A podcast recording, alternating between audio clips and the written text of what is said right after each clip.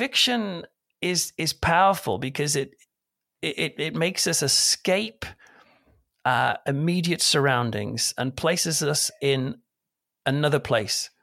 But what happens when we do that is the important parts of our character we take with us, you know? So it's not like when you go, you know, if, if I go to a fictional place, I'm not sitting there thinking about, oh, cool, you know, I'll take my shoes with me, or I'll take the car that I like with me, or whatever you know, I'm not thinking about that stuff. I'm taking the fundamentals of my humanity with me my sense of fear, my sense of heroism, my hope for comfort and fear of loneliness, and all, all the real stuff that's at the bottom of who I am.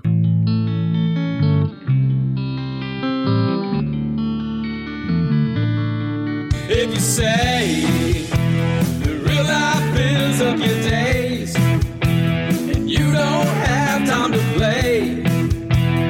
midlife is the best time to start a new role playing phase.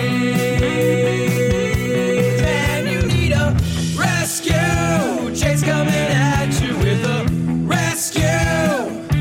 A role play rescue. Chase gonna help my friend. Let's sit down to game again. Rescue. My name is Che Webster, and this is Roleplay Rescue. Hello, rescuers, and a big welcome to any first time listeners.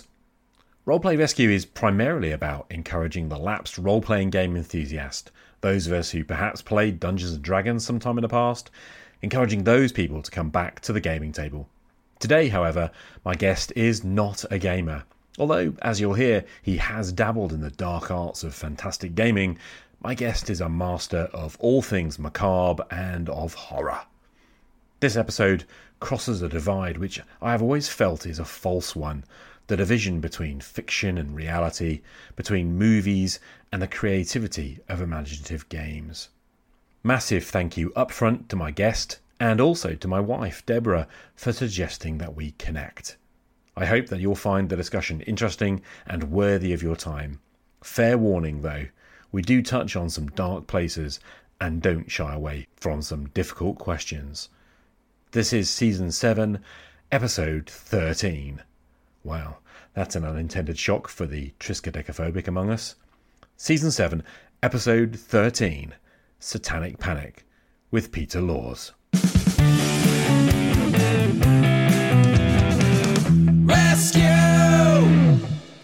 Peter Laws is an ordained minister with a fascination for the macabre, an author, journalist, film critic, public speaker, and regular writer for Fortean Times. He's the creator of the Matt Hunter novel series and the host of the Creepy Cove Community Church podcast, an immersive horror themed church service broadcast from the mysterious fishing village of Creepy Cove. Besides from horror, Peter is said to hail from somewhere down south and enjoys retro TV and, I am told, Krispy Kreme donuts. Welcome to the show, Peter. Thanks for joining us. Hello. Hey, you've done your research, haven't you? I really do like Krispy Kreme donuts. In fact, we uh, it was my uh, we had a birthday recently in our house, and so for breakfast, it's a tradition to have like a pile, a massive pile of those things. Yeah, Deb and I. Um, the only reason we go to Meadowhall, which is just up the road from us in Nottingham, Oh, yeah. um, is pretty much to go and buy, you know, the dozen. Absolutely. You know, that that's the thing to do. yeah. Anyway, thanks so much for coming on. It's it's great to have you here. Thanks for having me. If I if I could, I'd start kind of right back at the beginning, really, because uh, I mean the main you know the main sort of theme, I guess, for our conversation is going to be horror. So, how did you get into horror? Um, well, it's interesting because in, in in a sense, I never got into it. I almost was just like from birth from, was was fascinated by this stuff. But I I can particularly trace it back to um, having experiences in my my library uh, and also the the video shops of just kind of encountering books about the unexplained and the paranormal and ghosts and things, and then also novels about that subject and monsters and killers and stuff, and um, and also seeing the kind of the garish and shocking covers of videos in in video shops. I'm I'm of an age where when I was about eight or nine, it was going through the kind of video nasties craze, and just and seeing those sorts of posters. Um, you know, cannibal holocaust and all this sort of stuff was both was both terrifying in one sense, but they were really quite. They they did something to me. They they they intrigued me. They I, I wanted to see more. So I think from an early age I'd been fascinated with strange stuff, but yeah, it probably solidified um, around kind of eight and nine.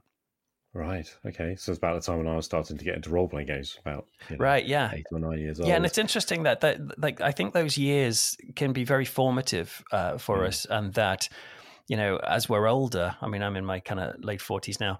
Um, mm. it, in some sense, when I go back to the things that I loved as a as a young kid, it's surprising how much sort of comfort they can bring to me. That they're kind of centering experience. And so, you know, some people can look at me a little bit strange when I say, when I watch a horror film or I read a horror novel or whatever, as as shocking as those things can be, um, sometimes I find them quite comforting and calming because I think yeah. I am kind of reversing back to a, a pre-stress time. you know what I mean? so, did, did you start with literature or movie, or was that sort of synchronous? I think it was probably synchronous, although I mean, movies were the the main diet simply because I, I hmm. wasn't a particularly a fast reader, um, and so I did I did read uh, quite quite a lot as a kid, but but but films were really the the ones that I, I devoured, particularly because of VHS, mm. you know, and so how easy it was to access that stuff. And and to be fair, the the people back then were not particularly following the rules in terms of age groups and so and restrictions. So I'd I, honestly, I'd walk into the video shop and the guy would be like, "Hey, Peter, I've got this." Uh, got this got this film where pig kills someone. It's called Evilspeak. Do you want to see it? And I'm like, yeah, go on then. And I'm like maybe 10 or something at the time. Yeah. So, uh, you know, some people would say that was, was dodgy, but it, well, it hasn't changed me too much. No, I mean, it's, it's kind of interesting because I remember when I, I'm uh, now I'm a teacher. About um, yeah. 10, 12 years ago, I, I, started training and I was working. I mean, I'm a religious studies teacher and I was oh, working oh, okay. with a, a, colleague being trained. And um, I remember him sort of really laying into some kid about how this kid had been watching some film that was like you know over the um recommended age or whatever and yeah. and it's a sort of early I don't know, a reminder for me of this uh, attitude that a lot of people have towards how the screen is somehow dangerous. Um, and I remember yeah. him saying to this kid, you know, um, you know, you can't unsee it once you've seen it, which uh-huh.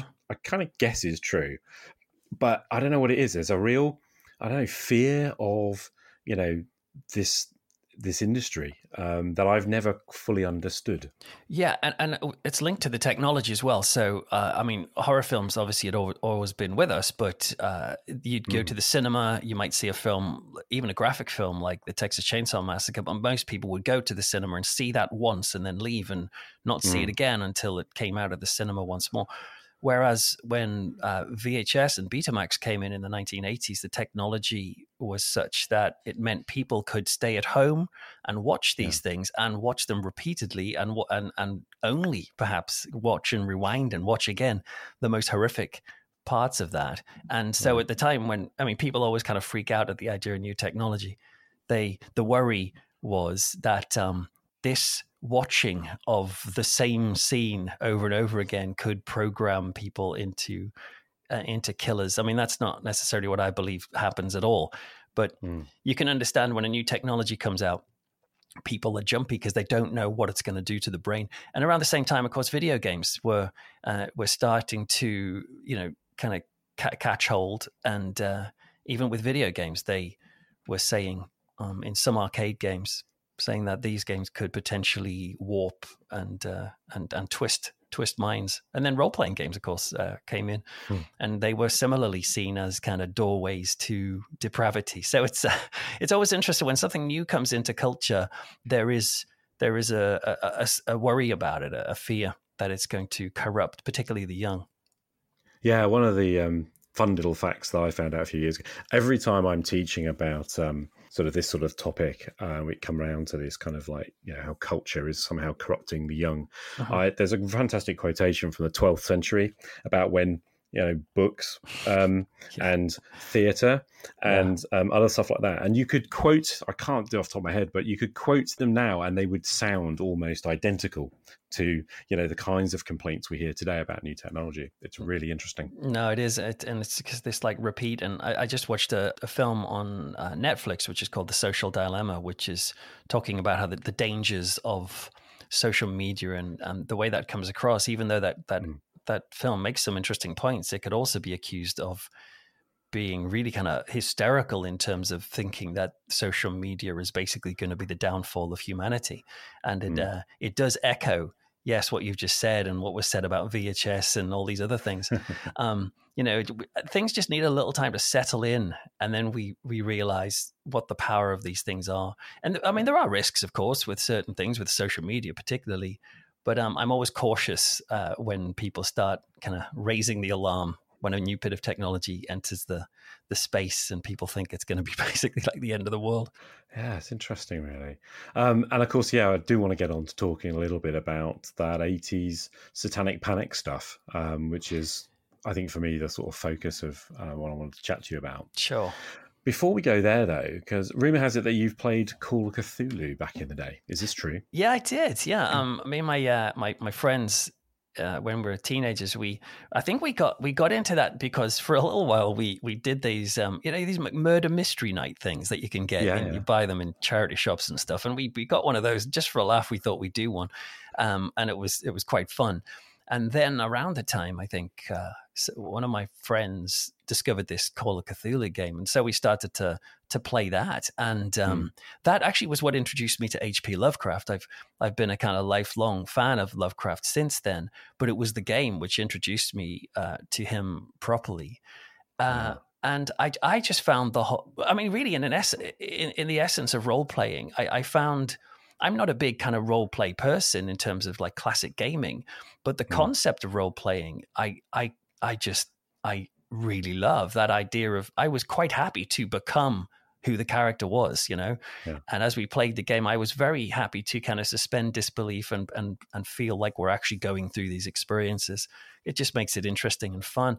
And I know that I would I would be it would be my job to um, compile the soundtrack to the gaming nights, and so uh, I, I had a big collection of of horror vinyl and stuff like that. So I would put together some like really spooky and scary stuff, and um, yeah, I remember that really well. I also remember actually thinking back to it in I think it was like uh, not sixth form, I think like year three or four or something. There was some sort of like business project that was on at our at our at our school, which was trying to come up with ways of making money. And um, a few people decided they would do a like a live action role playing company. and right. um, and so I do remember very vividly an afternoon where the entire class and the teachers had to go down into the woods and start getting dressed up as vampires, vampires, and, and being given you know all of these sort of uh, um, like like latex swords and fighting and yeah. stuff, and and that was my first first introduction to role playing that actually was out and about, you know, and on yeah. location. So it was yeah, it was fun. I remember uh, in our email back and forth, you mentioned there was a night, I guess much later, when you were chased by zombies in a nuclear bunker in Essex. So yeah, are these in any way connected? Well, um, yeah, that, I mean that was an amazing experience. yeah, in some ways there were. Um, yeah, I I wrote a book called The Frighteners. Normally I write uh, fiction, but I wrote another book called uh, The Frighteners: Why We Love Monsters, Ghosts, Death, and Gore. Hmm. And um, that book was really to try and answer the question um, that people keep asking me. Not only why do does anyone like horror films, but particularly for me and my background being uh, also an ordained church minister, people find it very weird to think that I should also love vampires and monsters and demons and stuff. Hmm. and so I wrote this book, yeah, uh, to answer that question. And it was a kind of globe-trotting book where I got to go to Transylvania and Rome and across Britain, trying to answer the question, you know, of why yeah. morbid culture is valuable. And and I wanted to have uh, experiences, not just write a kind of dry textbook. And so, yeah, as part of that, I went hunting for a werewolf in Hull. I um, the BBC blind drove me to no, in the middle of nowhere where I didn't know where I was, and um, put me in a mansion overnight where they kind of electrocuted me and um, made me walk on fire and threw spiders on me while I was eating dinner and stuff like all this crazy stuff for a, for a show. Hmm. And then uh, yes, and also I went to Kelvedon Hatch nuclear bunker. Yeah. And uh, in the underground bunker part, you there's there's this kind of role play type night where you have to find attache cases with syringes in them while being chased by zombies. And I'm telling you, Che, it, it was like it was it was so exhilarating, particularly the last moment when the the entire um, the, the entire facility, which is an actual um, it's an actual nuclear bunker, and mm. it's a place where devolved government would have happened in the 80s if uh, if there'd been a nuclear strike. And yep. running through that place, being chased by these screaming zombies, me with with with guns, it was it was so exhilarating. It was one of my favorite things ever. And, and again, it's like like playing a role. I had no issue with saying, no, I'm on board with this. You know, I'm totally in it. And when I've done like murder mystery nights as well since then, like I'm not messing around. Like when I turn up, I'm like talking in a weird accent. And I'm just going for it because it's I don't know. There's something I think quite therapeutic and and quite quite kind of wonderful about just being someone else for a bit. Um, mm. Because in a, in a sense, you're not being someone completely different. You're being you're being like an expression of your character in a different way. You know, you're mm. like, so if I'm playing a kind of, if I went to some murder thing and I had to play like a devious person, I'm, I'm exploring what it would be like for me to be devious in real life, you know, or, or a hero. So yeah, it's, uh, it's all very life giving. I think this sort of stuff. Yeah, I mean, I'm, I remember um, reading uh, quite a bit of psychology around this as well, actually, and about uh-huh. the idea that, I mean, one of the things that the games do, and I guess um, in a lot of ways we do this when we watch a movie or, or you know, even when we're reading a book as well, is there's these rituals attached to entering into these imaginary worlds. So with role playing games, you know, our friends gather, and often there's a few mm. drinks, and we gather our dice, and we, you know, we, and and there's that time of conversation, and then there's someone will pull it together, and almost the invocation of the whole kind of yeah. you know the event. And it's the same mm. with watching a movie isn't it? You know you're grabbing the i know grabbing a drink and a popcorn or whatever. You yeah. know you're going into that space together and you're kind of settling down and the lights darken and you know that. And, and even with a book i find you know it's a similar thing isn't it? You kind of snuggle up and you know you get a good get a good tail going maybe a drink on the side. Drink comes up a lot doesn't it? Yeah oh, yeah it does. Well it's, it's but, essential for some things but I don't know what you make of that. But um, you know, my impression was like when you wrote your the book you thought about the Frighteners, that that was something that you sort of touched on. Yeah, well, I mean, you're dead right about this idea of kind of kind of ritual, uh, and particularly when it comes to to films and books, there is a mm. ritualistic aspect to the stories themselves. Uh, horror mm. is often well, it's described as a genre because, in a sense, it's generic. Uh, mm. You know, like uh, the I can't I can't tell you how many films I've watched in which a car breaks down on a stormy night and the people have to find refuge in a local spooky house. And in some sense, you could say I I couldn't watch that film over and over again but I could, and millions of people can. And and it's yeah. the same story. You know where it's going. You know what's going to happen. You know, like someone's going to die at some point. And yes, it it is like a kind of repetitive ritual, um, going through the motions. But there's something meaningful about it. There's something there's something powerful about that. You see mm. the same kind of well, I mean, in in in the church, I suppose they might call it liturgy. You know, when um, mm. you know all, all churches tend to have some sort of pattern to them. When you sit down and there's a yep. there's a song here and there's a hymn there and there's a sermon there, um, and we we we uh, we like to have kind of I suppose a framework in which to explore profound ideas, because mm. to not have any framework can be quite disconcerting. You know, we have to have some framework, and so these stories religious rituals, uh, books. They just they provide a, a, a kind of arena in which we can go. Okay, right. I know where I am. I know where I'm going, and along the way, you can have some quite profound experiences. Why did you start Creepy Cove Community Church, Peter? Well, Creepy Cove was interesting because it that that idea came up during the beginning of the lockdown for the kind of global pandemic, and mm. I just I just had a new book come out um, about demonic possession, a, a novel, and uh, as that book came out, I was thinking of what to do next, and I I wasn't necessarily ready to rush straight into write a new book, um, and as I was thinking about it, it was interesting because around the time loads of churches were not meeting anymore. Well, they couldn't mm. meet anymore, which is fair enough. And what was happening instead was uh, churches were providing their services via the internet. And so I would sit down and I'd, I'd attend the church I normally attend. Um, I, I, would sit down and I'd watch this through the TV, sitting in my pajamas, eating, you know, eating my cereal. It was like, wow, this, this is, this is great. you know, I could get used to this version of church. Um, but what I what I did find was I thought, you know what, I'm I'm still having quite a meaningful experience mm. sitting here, and I thought, why why why does this only have to be for for me? You know, um, and also church is weird. You know, church kind of puts people off, and and people have issues with church, and I can totally understand them. I I think if people were to meet me, some Christians think I'm I'm a raging dodgy Christian because I have some pretty kind of relaxed beliefs about about spirituality. But I do I hmm. just do find it personally a, a very helpful force in my life. And so I was just thinking, well, I, I get encouraged by this stuff, but I also like horror. And and I thought, well, you know, is there any reason why you couldn't like set up a fictional church? Because nobody has to actually come to it because I've I've seen that you can attend church at home. What happens if you set up a church that appeals to the type of stuff I'm into? And so I just was sitting there thinking, well, you know, it'd be cool if you had to go to if if you got to go to a, a church on a windswept peak that overlooked a creepy fishing town, and particularly where all horror movies really happened. Um, mm-hmm. I I like that idea because I like the idea of kind of whenever anyone writes a horror film um, or, or, a book, it populates Creepy Cove with new people, and there's this kind of ongoing development of the community because new horror brings in new people, um, yeah. but also that I thought, well, and this is what happens in the services, the church services that come out via podcast.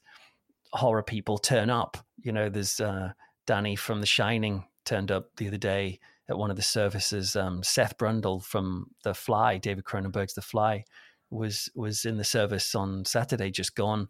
I'm um, talking about how he was turning into a fly, and you know, like it's all like tongue in cheek in one sense, but it's also it was also trying to encourage people and to help people who are facing their own physical difficulties and illnesses. And mm. so I thought, you know what, this this could work. And so I decided, well, look, some churches you can go to and they'll provide their service on they used to provide them on cassette for people at home who couldn't get there but now they do them on the internet and i thought well just make a make it up you know make a whole service that sounds like you're in in church that's got thunder and lightning and people talking and people clapping and, and laughing, you know, like a crowd. And um, and so the services of Creepy Cove, they really are like a church service. There's notices and there's prayers and meditations. There's weird gothic hymns, and um, there's a sermon. I I'm there as myself, you know, as the mm. minister of this weird church. But it's um it's pretty wacky, but I'm so delighted that people seem to be responding to it. And interestingly, you know, you're talking about role playing, there is an essence of role play in this because the way people interact with this show and talk to me about it, they they're quite happy to suspend disbelief and act like they attend this church, even though we know we don't because it's not real. Yeah. An example of this, and I, I, found this quite profound, was uh, in the first episode at the beginning of the church service, we had uh, Carrie White from the Stephen King film and, and novel. Yeah. She turned up because she was all excited about having um, having an opportunity to go to the school prom that fo- that following weekend, and so she was there and she chatted a little bit in the service. This is like dialogue from the film, yeah. And uh, and then I said, oh well, we're going to have like a live live tweeting from Carrie White in the church office. She's going to pop in the church office on Friday and get on Twitter or Facebook and you can ask your questions. And everyone knows that's not real. I know it's not real. but on that Friday, I sat down and I pretended to be Carrie White at the other end. And people were talking to me, um, giving me, giving Carrie advice about the prom. But then it got quite profound because Carrie was on about how she gets bullied at school and that it really gets her down. And then people were talking to her how to her about how they were bullied. At one point, someone tweeted, "I can't believe I'm sitting here in tears because I'm sharing my bullying stories with Carrie White," which of course mm. is not real. But that's my point. You know, like these things yeah. may not be real, but they're they're still real in the sense that they touch they touch deep feelings. And so, for me, Creepy Cove has been a a pretty kind of bizarre and yet very rewarding experience. And so it continues. And I'm delighted to see more people attend this uh, creepy church on the peak. Yeah, I got my curiosity because, oh, uh, as you'll know, but the listeners don't, my wife, Deborah, attends your church, which yes. is um, is fantastic. It's and wonderful. It, it's an amazing thing because, you know, her and mine uh, contact with church over the years has, has, shall we say, not always been great. Um, yeah. Um, but interestingly, started listening to Creepy Cove, and yeah, is attending. And and it's a it's a regular thing. It's like fortnightly. Yeah, yeah, and weeks, yeah. you know what? It makes her Sunday, and um, Oh. so you know, just thanks for that. But the thing is about it is that yeah, you're right. She suspends disbelief and enters that and enjoys that, and it's it's quite um it's quite you know deep to watch. Really, it's great. Yeah, in, in a sense, I think I think it is, um, and it makes me wonder if like other people could potentially set up churches that are, are based around you know science fiction or based around other like Yeah. niche niche topics. I think one of the things that in, is is a relief to me though is that people who come along to it uh, start to realize fairly soon that it's not what they might expect because they might expect, and this is what I would have Yeah. thought because I grew up um, being very anti-church until my early twenties. So I assumed that all Christians were basically just out on a spiritual scalp hunt and they couldn't care less about me. They just wanted to convert me into their weirdo cult. And I've Yeah. always been suspicious about that. And um and and so I'm not the type of Christian who's like, yeah, let's put on this kind of spooky church idea because that's what the kids are into and then Yeah. and then we'll convert them to christianity uh, that's not that's just not the ethos or what it's about and it's designed for people who are of faith of no faith um, and uh, you know thankfully a lot of the people who like this show say you know i'm a total atheist i don't believe in this stuff but i still find it you know an encouragement to be to attend so yeah it's cool Mm. I wonder if it's you know that idea of of church um, that you know originally that was a binding of the community, wasn't it? It was a bringing of people Yeah. together, you know, and um, that is certainly something I feel, uh, you know, I felt it throughout my life has kind of changed in our culture. We've moved away from the religious route, I guess, Mhm. um, but along with that, we've kind of lost some of that connection. And um, I find it interesting that through sort of social media, through you know the podcast that even the one I have, you know, there's a real community that's sort of grown up around different ideas, and you know, p- different people come together, yeah and we're hungry for it. I think. Absolutely, and and I think for me, I'm I'm of the opinion, you know, if God exists, and of course, it's possibly might not, but if He does, uh, I tend to find that, um, you know, I, I'm not I'm not a believer in the idea that uh, God, God only would operate in Christian circles, you know, um, Yeah. or that He has this kind of sort of ghettoized experience, but rather that uh, th- therefore spirituality would be spreaded throughout the world, throughout the universe, throughout the cosmos, and therefore throughout culture. So for me, I find like, you know, even people, you know, doing role playing that has nothing to do with obvious faith, um, or people listening to your podcast and that sense of community, there's no reason why I can't see that as a potential sort of spiritual experience. Or, of course, if God doesn't exist, it's just a valuable connection with other human beings. Either way, it's positive. So, um, Mm. you know, I'm a big believer in that, particularly as we as we grow as a culture, you know, increasingly um, antagonistic towards one another and, and pushing one another away. I'm kind of Mm. keen on providing safe spaces for people to be themselves, but to be together as well. Yeah, that's really encouraging because um, you know it doesn't feel safe out there um, a lot No. of the time. You know, there's an awful lot of um, yeah, just that what do they call it, the culture wars or whatever. Just Yes. terrifying. Yeah, and and um, and sadly, so much of it, uh, you know, at the moment at least, when I I follow what's going on, particularly in America, and the kind of anti-maskers, anti-vaxxers, and the Mm. kind of the Trump and Biden um, electoral race, and the, the the kind of almost like civil war type things are going on. It's it's pretty disheartening for me to see how so many of the most vociferous and cruel voices can also um, claim to be Christians, you know, and. Uh, Hmm. And I think, wow, like, you don't look a great deal like Jesus, but you know, I don't want to judge these people, but it's it's it's just a bit disheartening, uh, and so I'm not surprised that some people will find me suspicious because the second you hear like a word reverend or something, you're like, oh, crud. You you assume that oh, this guy's anti-science, anti-evolution, anti-gay marriage, and you know, anti-everything, um, Hmm. and maybe they get surprised when they find that I'm fairly relaxed. You touched on this, but um, what's it actually like to sort of take on those characters from horror movies and try and bring them to life in the podcast? Well, it's it's kind of it's kind of weird because I mean I'm I'm not an actor, right? Uh, I'm, Right. I'm I'm pretty crappy at acting. However, um, I I realized that uh, this podcast is not just gonna it's not gonna work if I just kind of just speak, um, and then it's also not gonna work if I do all the same voice and accent. So I realized that you know there's characters in in the show, and um, I had to voice them, and so I had to start putting voices on. But for the actual horror characters that come in, um, for example, there's a film called Midsommar, uh, an Ari Aster film, which is a really interesting horror film, and uh, the the woman from that, Dani Ardor, turned up at the church a couple of weeks ago. And uh, for those sorts of things, I do use tiny little clips uh, from the film, and then I kind of cleverly, he says, into it, like try and formulate a conversation around it. So little snippets of dialogue I will repurpose for a conversation, usually for comedy purposes, and it's it's like parody. You know, I've, it's like that's like the copyright uh, side of it. It's it's it's just not yeah. Uh, taking it all, but it's it's repurposing it. Um, and so I do it that way. But yes, for other characters, I had to do voices, which is is weird, but that's just something was easy because I was like, well, it's lockdown. I'm not going to be able to get people to come over. Like, you can't guarantee everyone's got a good microphone, so I can't get them to do. It. And also, it's just quicker. And do you pay people to do voices? So I just started doing them myself.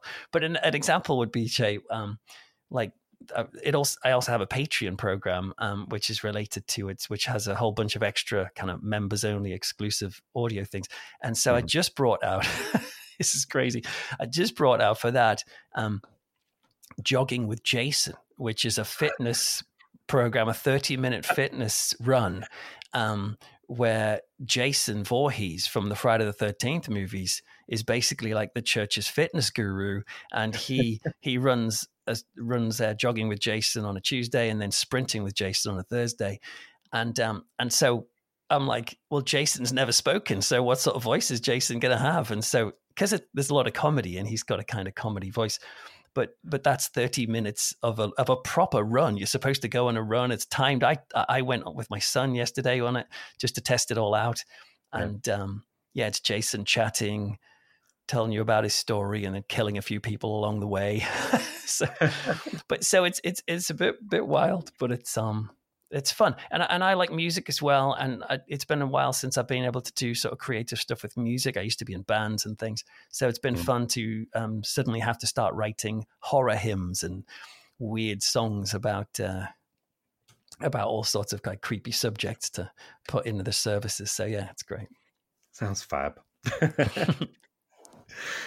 I wanted to talk to you about your February cover article from Fortean Times. Uh, I think oh, it was yes. the terrifying world of Jack Chick.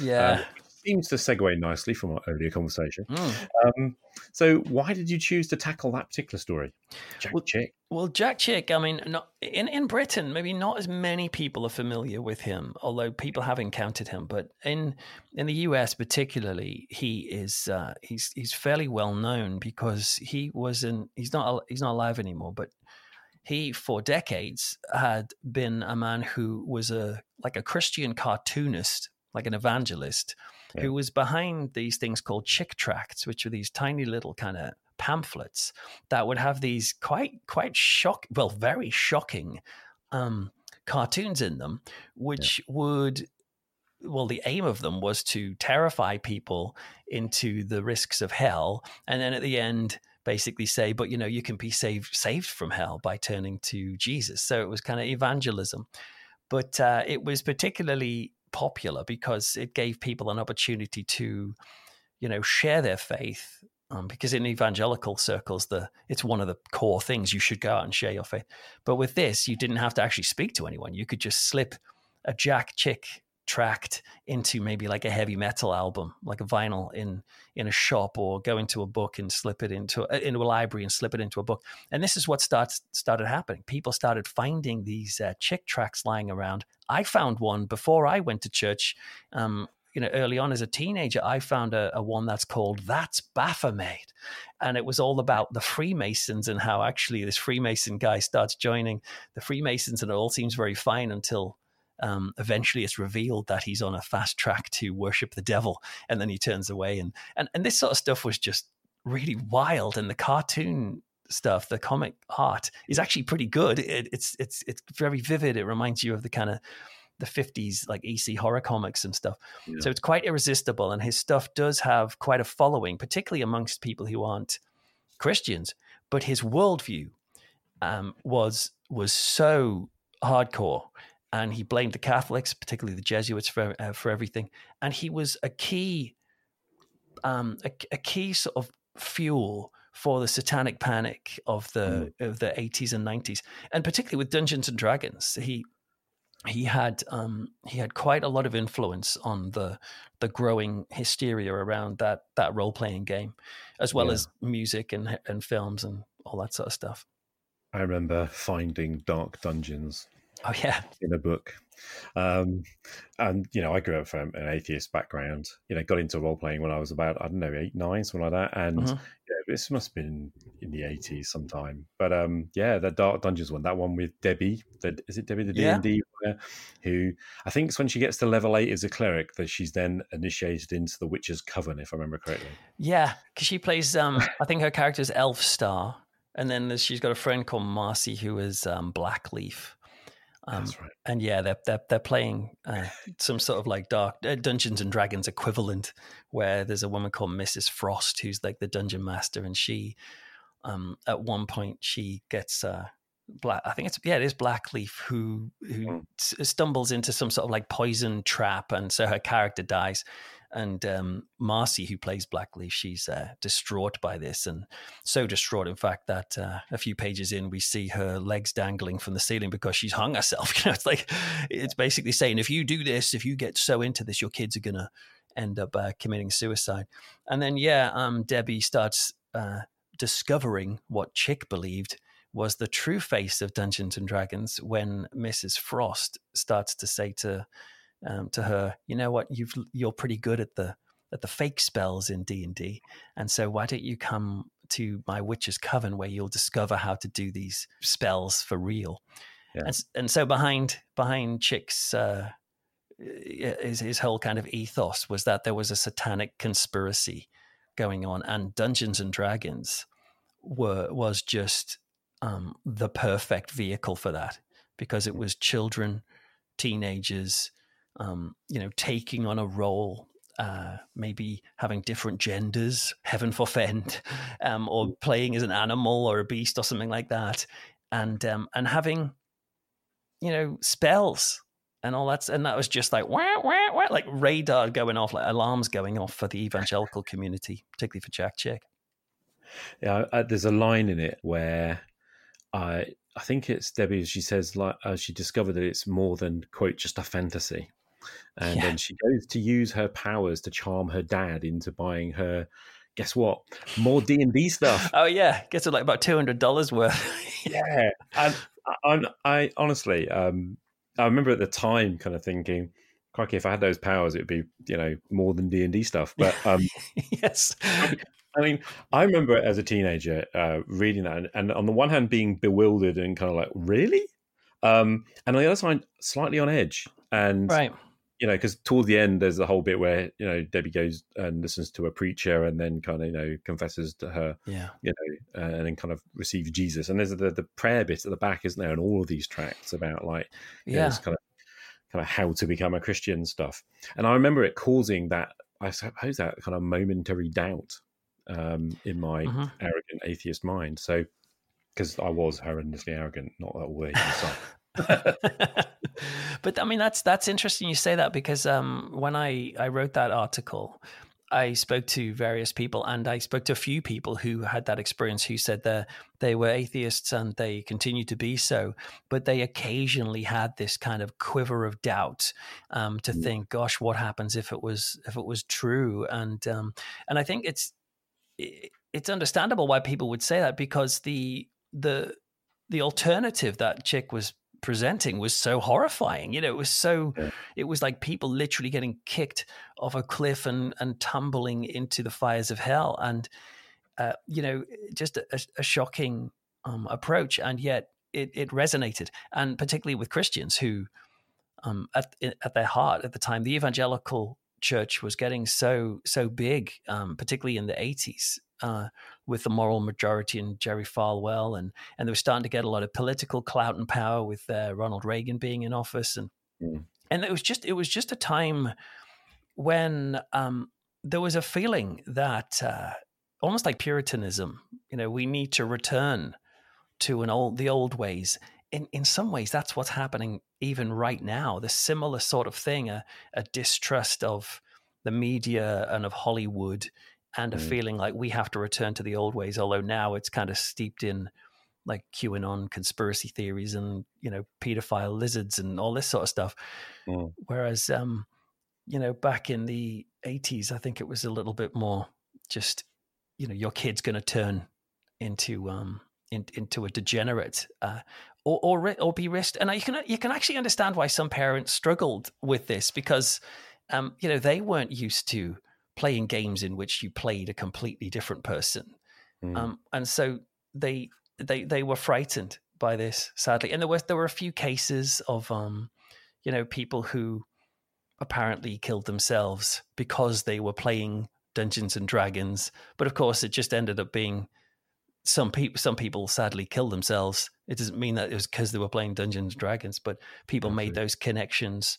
And uh there were popularizations of this uh the film Mazes and Monsters I don't know if you've seen that from 1982 with uh, Tom Hanks Mhm. that kind of brought that brought uh, Dungeons and Dragons to a kind of a bigger audience. Although, ironically, when you watch that, that that film hasn't really got a lot of religious aspects to it. It's more about you know the psychological dangers of losing touch with reality, which is Yeah. one thing. Whereas the Christians were saying, no, actually, there's there, there's that risk. But for the Christians, they were saying, but there is a genuine spiritual force which is going to attack you. And then, of course, you've got um, in 1983, I think it was the Dungeons and Dragons cartoon, which is what I remember. Da da da da da da da. What a um, wasn't that an amazing theme tune? So so melodic. I, I never forgot that tune.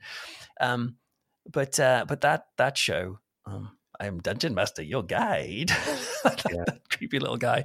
Um, that that that brought Dungeons and Dragons. Actually, to me, I, I'd never heard of it before watching that on on TV, but it brought it to the attention of the the the, the Christian church and the evangelicals in particular. And they, but I mean, some of them were struggling with He Man. Never mind uh, Dungeons and Dragons. So uh, so you could see a satanic panic starting to develop. Yeah, I mean, I I'd never fully realised, especially in the states, how how big this sort of wider cultural phenomenon, of the Satanic Yeah. Panic, was. Really, for me, I mean, for years, I just assumed it was an attack on primarily a small scale attack on you know TSR's Dungeons and Dragons, you know, and Mhm. role playing games as a, as a concept. But obviously, reading through some of the tracts and and the article on Jack Chick, especially, you know, that all so many things that got conflated together with this kind of great conspiracy that Yeah. um, as your analysis kind of outlines, you know, this kind of broader uh, worldview that he was presenting, Mhm. really, um, which was, I mean, the man must have been terrified.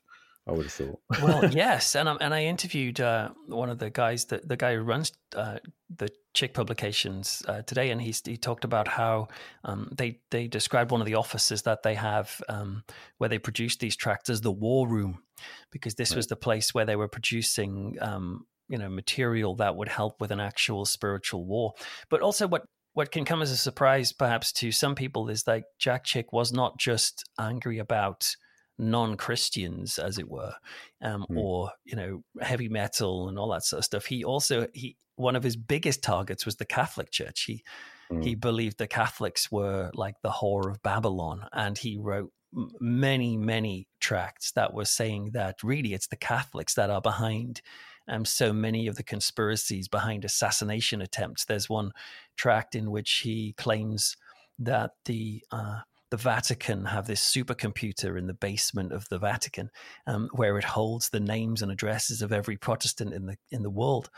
And and and this sort of stuff is just. I mean, it's weird because on my, you know, I I, I don't believe this stuff, but it's also I I- it's it's just so interesting and crazy and wacky that I I find it irresistible Yeah. to almost enjoy, but at the same time be horrified because this is just totally prejudiced and totally untrue.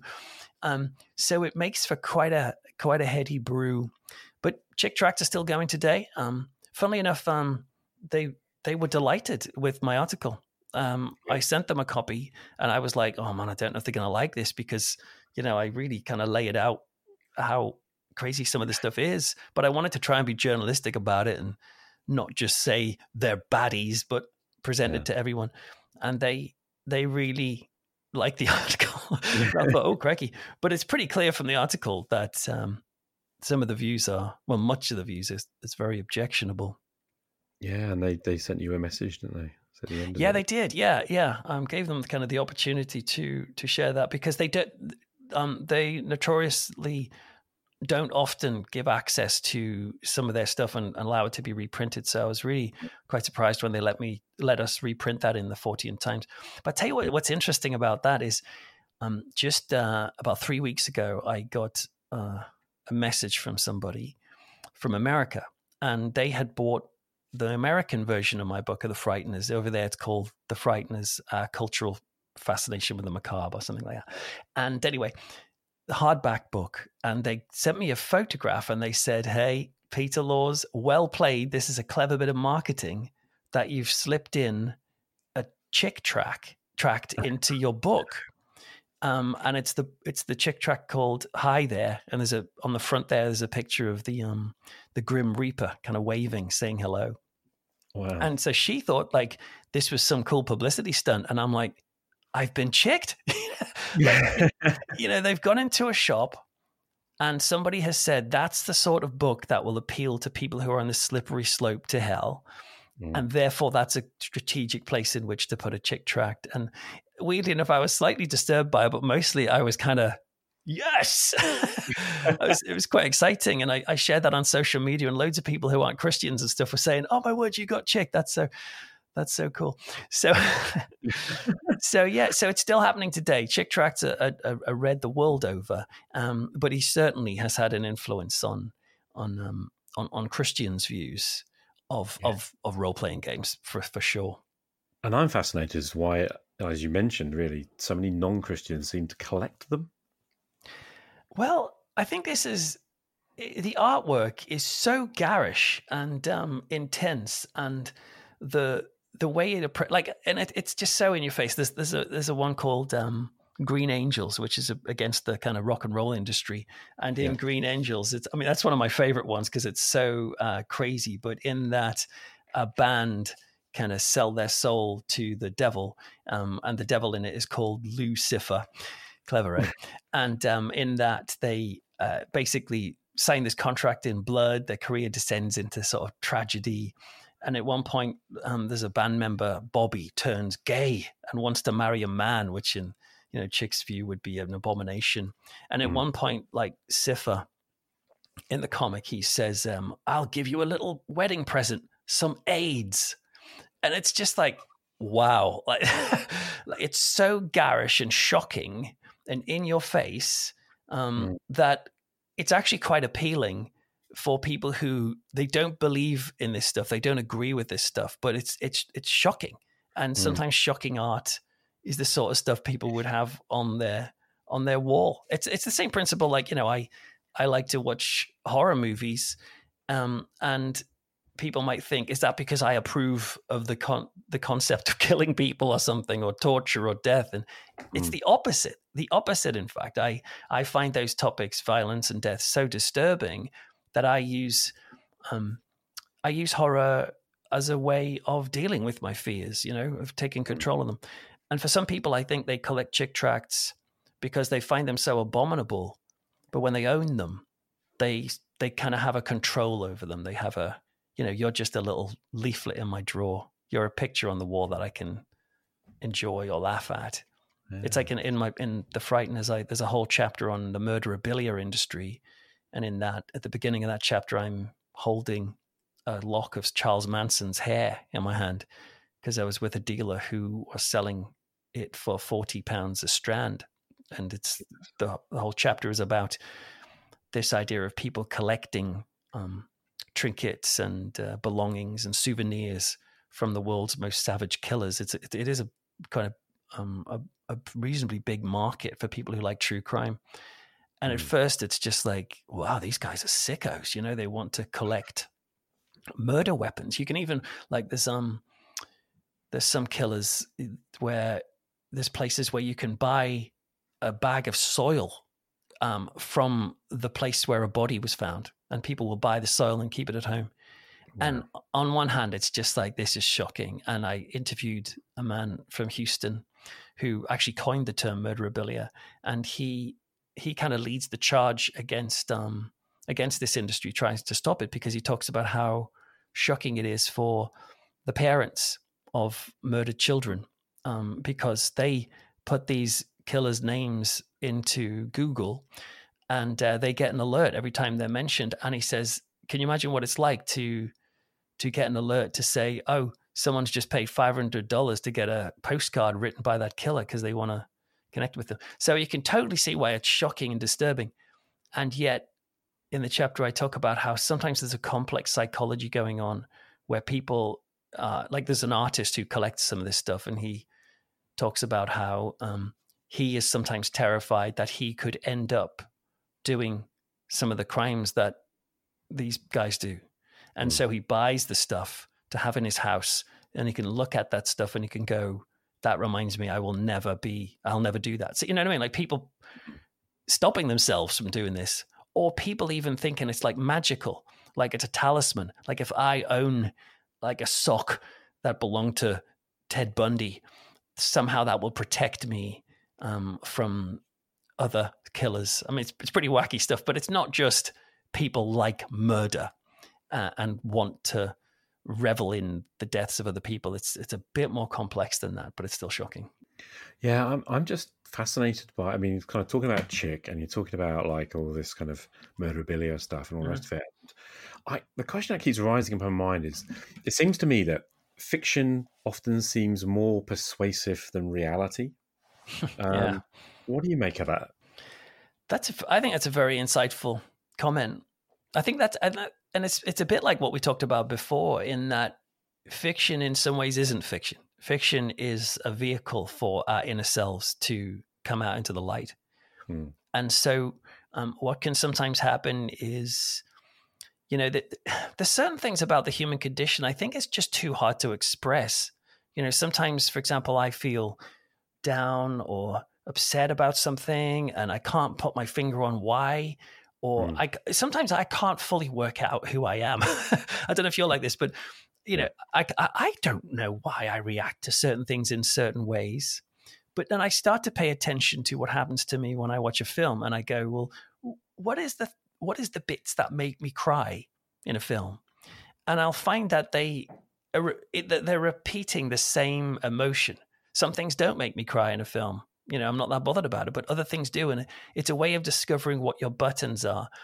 And I think that's because, yeah, fiction is is powerful because it it it makes us escape uh, immediate surroundings and places us in another place but what happens when we do that is the important parts of our character we take with us, mm. you know? So it's not like when you go, you know, if, if I go to a fictional place, I'm not sitting there thinking about, oh, cool, you know, I'll take my shoes with me, or I'll take the car that I like with me, or whatever. You know, I'm not thinking about that stuff. I'm taking the fundamentals of my humanity with me my hmm. sense of fear, my sense of heroism, my hope for comfort and fear of loneliness and all, all, the real stuff that's at the bottom of who I am. Mm. I think these things are touched upon through fiction and film and gaming, uh, and and that's why they're they're vital. I don't. It gets it gets a bit annoying to me when you see, particularly during this pandemic, you know, people saying, um, I mean, quite rightly, you know, nurses and doctors and stuff doing amazing work. Mm. Um, and, and and and but then they'll say, but all of these artists and celebrities and, and people who write books and TV shows and films, like they're nothing. They're, this has proved they're a waste of time because the real heroes are on the street. And I, I agree with that. You know, everyone has a role, but the mm. artists have a role too. And just think about what a lifeline the arts has been actually to people during a pandemic, particularly people at home who haven't been trapped in their house and yet have been able to escape taking their inner essence with them into a whole host of fictional worlds. Um, there's something powerful about that. And that's why we keep doing it. That's why we keep telling stories and we'll continue to tell stories because I think something something is happening when we do that. It kind of takes us to a higher level of consciousness and You could call that religious, spiritual, psychological. I don't know what it is exactly, but mm. it's cool. And I've done it all my life and I'll continue to do it because that's, I think, what makes us human. Wow. kind of went off on one there. it was great. Um, yeah, I just kind of left thinking about tying these strands together. Really, we've, sure. we've talked about so we talked about um, you know you're coming into horror. Mm-hmm. We've talked about like a little bit about gaming, about Creepy Cove. Um, talked about the Satanic Panic and Jack Chick. Yeah. Um, the Frighteners. Um, and obviously, you, you, know, we haven't talked a lot about it, but your your novels as well, your Matt Hunter mm. books. That's the isn't that the um the minister who's kind of lost his faith, who is yes. uh, helping the police with their investigations. Yeah, that's right. He's um he's like an ex church minister, and um mm. in book one called Purged, he, we discover why he's turned his back on faith. He's got some pretty good reasons, um, but because he's kind of got all this expertise about theology and the Bible and stuff, he gets called in by the police to help solve religiously mm. motivated crimes, and um there's there's more of those than you might imagine. And, and often when people think, oh, you know, when religion is involved in in crime, it tends to be of the kind of the international sort of terrorism mm. variety, mm. um, which is one thing. But that's not what these books are about. These book things. These books are about individuals who um, who feel guided by God um, to do bad things. And and this is the funny thing because you know I'm I'm a Christian and stuff, but um, sometimes people get confused because they read that book and that book is the, the main character is an atheist, and so it presents the atheist worldview as a completely legitimate worldview because it is. you know, mm-hmm. in my mind, it, it's it's a completely rational thing to think there is no God, and I'm not going to sort yep. of say that that's stupid because they might be right. You know, um, and and so Matt Hunter presents that view consistently while dealing with kind of crazy evangelical Christian serial killers. um, and so some of my Christian friends can come come along and say, "Man, this is this is really kind of anti-Christian and very pro-atheism.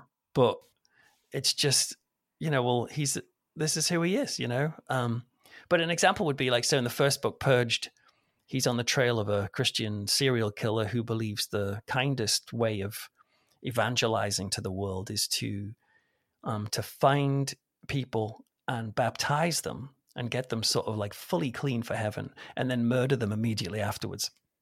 Because then right. that way he is you know he's saving people and he's not he's not allowing the risk of them losing their faith and maybe going to hell you know. So it's it's basically just an extrapolation of like extreme evangelism. It's obviously psychotic and i'm not a, not a, advising people do that but but it's it's a good idea for a killer and and so in that yes he's it, it's this idea of um of how christianity can be warped you know, particularly when it when it unhooks from Jesus, I think. I suppose mm. with me being a Christian, I'm a, I'm a kind of Jesus type of Christian, for want of a better term. And uh, and in the minute when religion unhooks from its founder, which is you know Jesus, I think you're in trouble.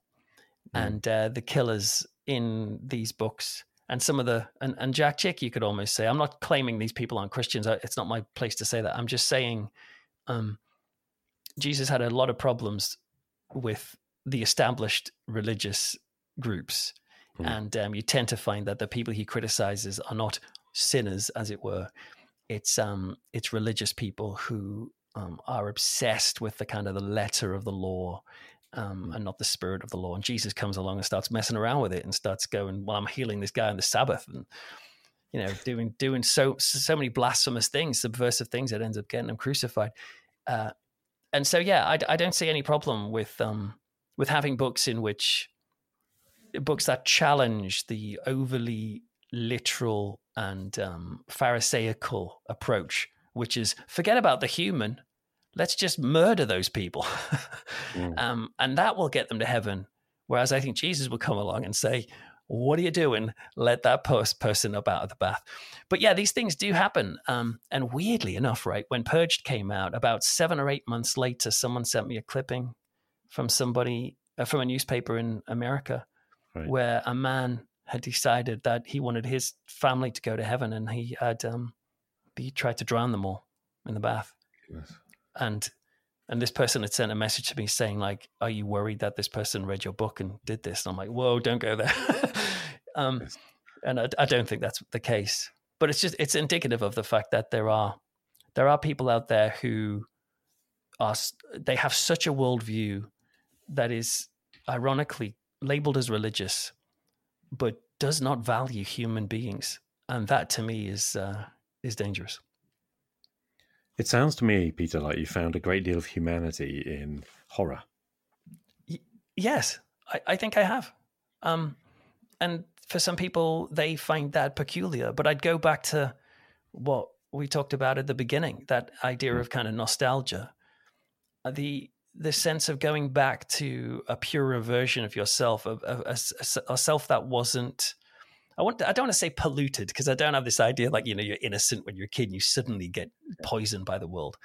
I think we remain the same person, just different kind of we have different experiences in some ways. Mm. But there is something powerful about going back to that those things that made you first feel alive. And it's often in your formative years. And for me, it was horror films and spooky stories and so I'm not I'm not surprised that when I'm stressed or if I'm feeling sad, I may find myself turning to horror and particularly to old horror, you know, to things from the era. Um, uh, and and I think that's normal, and and that's why people I think love superheroes, you know, or um, love Star Wars particularly. Star Wars has got such a a strong following. You could almost call it religious but I think something quite complex, quite complex is going on. People are going back uh, to a pre-stress time, um, and why not? to, to draw on the the power of yourself when you were hmm. younger.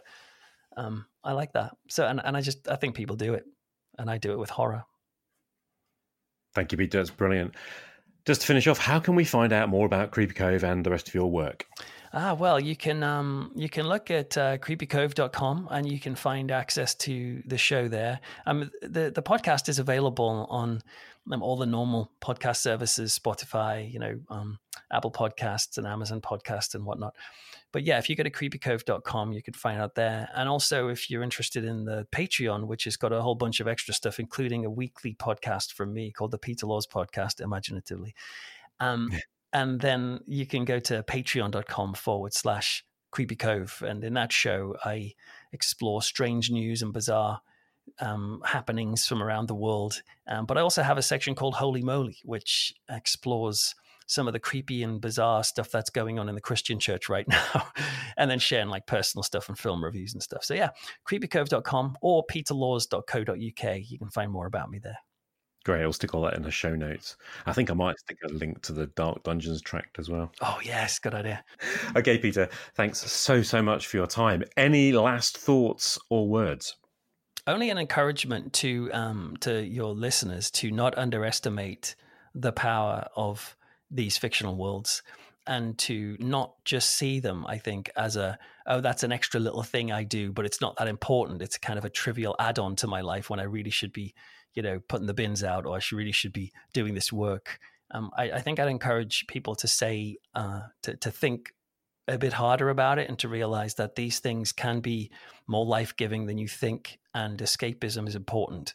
And so, not to push it to the side, um, but to see it as a as, as a, as a part of your mental, spiritual health, uh, as well as just plain fun.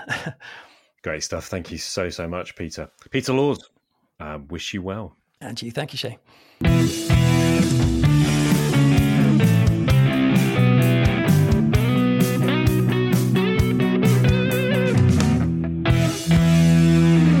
I hope you enjoyed this episode of Roleplay Rescue. Thanks for listening, and I hope you'll hop online and check out Peter's own podcast at creepycove.com.